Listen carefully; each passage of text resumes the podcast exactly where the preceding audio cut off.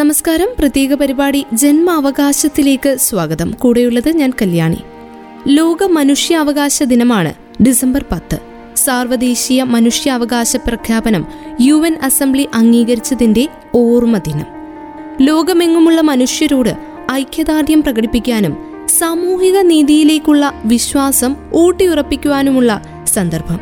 അന്താരാഷ്ട്ര മനുഷ്യാവകാശ ദിനത്തോടനുബന്ധിച്ചുള്ള പ്രത്യേക പരിപാടി ജന്മാവകാശത്തിലേക്ക് ഒരിക്കൽ കൂടി സ്വാഗതം. മനുഷ്യാവകാശ ചരിത്രത്തിലെ ഏറ്റവും ഉജ്ജ്വലമായ അധ്യായങ്ങളിൽ ഒന്നാണ് ആയിരത്തി തൊള്ളായിരത്തി പതിനഞ്ചിൽ ഇംഗ്ലണ്ടിൽ ഒപ്പുവെക്കപ്പെട്ട മാഗ്നാകാട്ട. വ്യക്തി സ്വാതന്ത്ര്യത്തെ ഉയർത്തിപ്പിടിച്ച ആ പ്രമാണത്തെ ജനാധിപത്യ സാമൂഹിക ക്രമത്തിലേക്കുള്ള നീണ്ട യാത്രയിലെ ആദ്യത്തെ ശ്രദ്ധേയ ചുവടുവയ്പായി കരുതാം. കടുത്ത സമ്മർദ്ദത്തിനൊടുവിലാണ് ജനകീയ ആവശ്യങ്ങൾക്ക് വഴങ്ങാൻ ജോൺ രാജാവ് തയ്യാറായത്. അതേ ഇംഗ്ലീഷ് ജനത തന്നെ ആയിരത്തി അറുന്നൂറ്റി എൺപത്തി എട്ടിൽ പൗരാവകാശ നിഷേധത്തിനെതിരെ മറ്റൊരു മഹത്തായ വിപ്ലവം നടത്തുകയുണ്ടായി. ഇംഗ്ലണ്ടിന്റെ അധികാരശക്തിയായി പാർലമെന്റിനെ സ്ഥാപിച്ചെടുത്തത് ഒരു തുള്ളി ചോര പോലും ചിന്താതെ നടത്തിയ ആ വിപ്ലവത്തിലാണ്. ആയിരത്തി എഴുന്നൂറ്റി എഴുപത്തിയാറിലെ അമേരിക്കൻ സ്വാതന്ത്ര്യ പ്രഖ്യാപനവും സ്വാതന്ത്ര്യം, സമത്വം, സാഹോദര്യം എന്നീ ആശയങ്ങൾ ഉയർത്തിപ്പിടിച്ച ഫ്രഞ്ച് വിപ്ലവവും മനുഷ്യാവകാശ ചരിത്രത്തിലെ നാഴികക്കല്ലുകൾ. രണ്ടാം ലോകയുദ്ധകാലത്ത് ഓഷ്വിറ്റ്സിലെയും ബുഹൻവാൾഡിലെയും ബെർഗൻ ബെൽസനിലെയും നാസി കോൺസെൻട്രേഷൻ ക്യാമ്പുകളിൽ അരങ്ങേറിയത് സമാനതകളില്ലാത്ത മനുഷ്യാവകാശ ലംഘനങ്ങളായിരുന്നു. അഡോൾഫ് ഹിറ്റ്ലറുടെ വംശവെറി മൂലം എത്രയോ മനുഷ്യരുടെ ജീവിക്കാനുള്ള അവകാശം ഇല്ലാതായി. വിവിധ യുദ്ധഭൂമികളിൽ പതിനായിരക്കണക്കിന് മനുഷ്യർക്ക് ജീവൻ നഷ്ടമായി. അതിലുമേറെ പേർ അംഗപരിമിതരായി. സമാനതകളില്ലാത്ത ആ ക്രൂരതകൾ ഉണ്ടായതുകൊണ്ടുകൂടിയാവണം ആയിരത്തി തൊള്ളായിരത്തി നാൽപ്പത്തി എട്ട് ഡിസംബർ പത്തിന് യു എൻ സാർവദേശീയ മനുഷ്യാവകാശ പ്രഖ്യാപനത്തിന് അംഗീകാരം നൽകിയത്. ലോകമെമ്പാടും നടക്കുന്ന മനുഷ്യാവകാശ ദിനാചരണങ്ങളെ ഏകോപിപ്പിക്കുന്നത് യു എൻ മനുഷ്യാവകാശ കമ്മീഷണറുടെ ഓഫീസാണ്. മനുഷ്യരേവർക്കും പിറവി കൊണ്ട് തന്നെ സ്വായത്തമാകുന്ന അവകാശങ്ങളാണ് മനുഷ്യാവകാശങ്ങൾ. ആധുനിക ലോകക്രമത്തിൽ അന്താരാഷ്ട്ര നിയമത്തിന്റെയും നയങ്ങളുടെയും ഉറച്ച തറകളിൽ ആ അവകാശങ്ങൾക്കൊരു മാനം ലഭിക്കുന്നത് ആയിരത്തി തൊള്ളായിരത്തി നാൽപ്പത്തി എട്ട് ഡിസംബർ പത്തിന് ഐക്യരാഷ്ട്രസഭ അംഗീകരിച്ച് ലോകജനത കൈയാളുന്ന സാർവദേശീയ മനുഷ്യാവകാശ പ്രഖ്യാപനത്തോടെയാണ്. പ്രസ്തുത പ്രഖ്യാപനത്തിന്റെ മഹത്വം ഒന്നുകൊണ്ടാണ് ഡിസംബർ പത്ത് സാർവദേശീയ മനുഷ്യാവകാശ ദിനമായി ആചരിച്ചു പോരുന്നത്. ബ്രിട്ടീഷ് ഭരണത്തിന്റെ കീഴിൽ പൗരാവകാശ ധ്വംസനത്തിന് ഇരയാവേണ്ടി വന്ന ദേശീയ നേതാക്കളാണ് നമ്മുടെ ഭരണഘടനയ്ക്ക് രൂപം നൽകിയത്. അതുകൊണ്ട് തന്നെ ഭരണഘടനയിൽ മനുഷ്യാവകാശ സംരക്ഷണത്തിന് മുഖ്യ സ്ഥാനം നൽകിയിരുന്നു. നമ്മുടെ ഭരണഘടനയുടെ ആമുഖം ആഗോള മനുഷ്യാവകാശ പ്രഖ്യാപനത്തിന്റെ സത്ത ഉൾക്കൊള്ളുന്നതാണ്.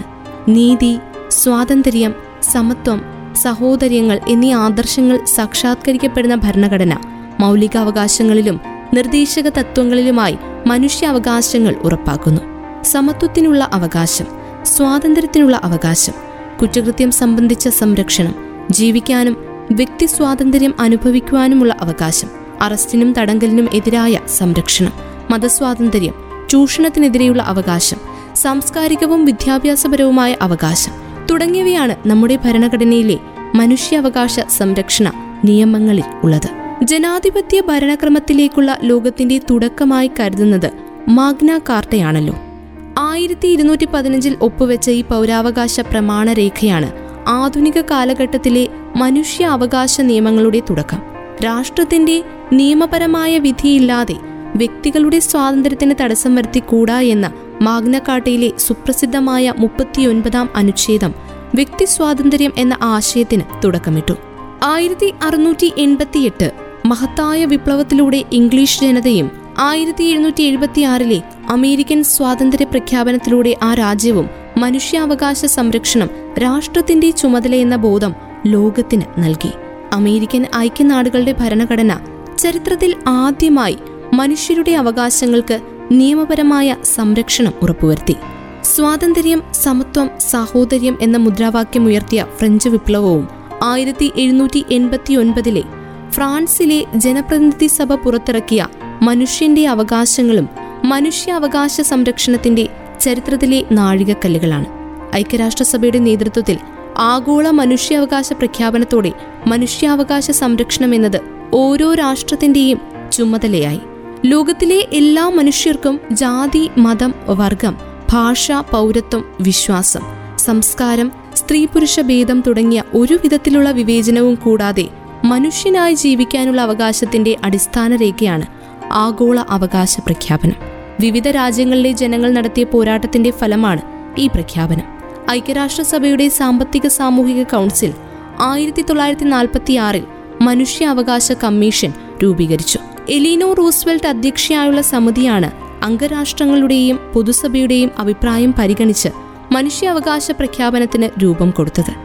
ആയിരത്തി തൊള്ളായിരത്തി നാൽപ്പത്തിയെട്ട് ഡിസംബർ പത്തിന് ഐക്യരാഷ്ട്രസഭ സാർവദേശീയ മനുഷ്യാവകാശ പ്രഖ്യാപനം അംഗീകരിച്ചു.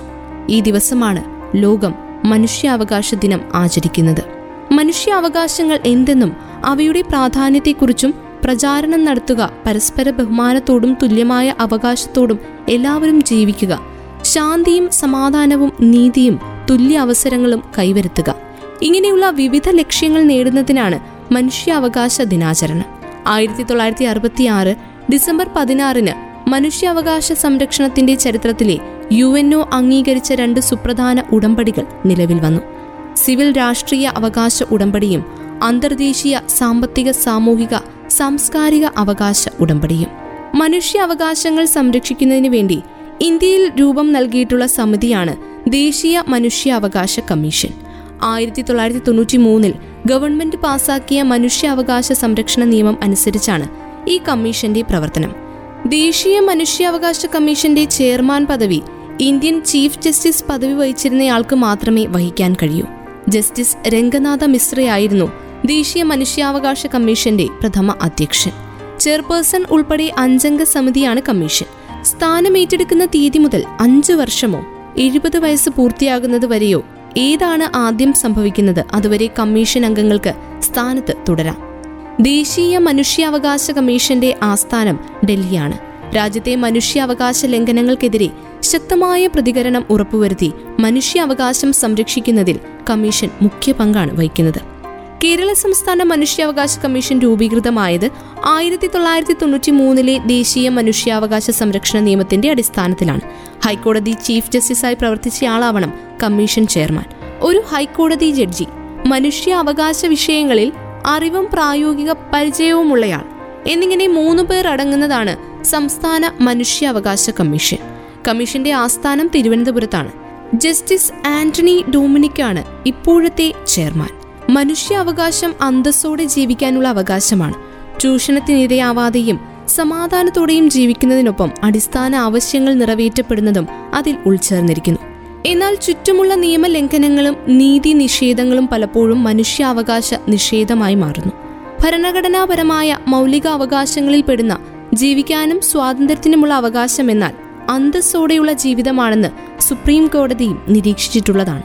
ജനാധിപത്യ രാജ്യങ്ങളിൽ അടിസ്ഥാനപരമായി മനുഷ്യാവകാശം സംരക്ഷിക്കുന്നത് ഭരണഘടനാപരമായ ബാധ്യതയും സ്വാതന്ത്ര്യത്തോടെയും അഭിമാനത്തോടെയും ജീവിക്കുക എന്നത് ഏതൊരു മനുഷ്യന്റെയും ജന്മാവകാശമാണ്.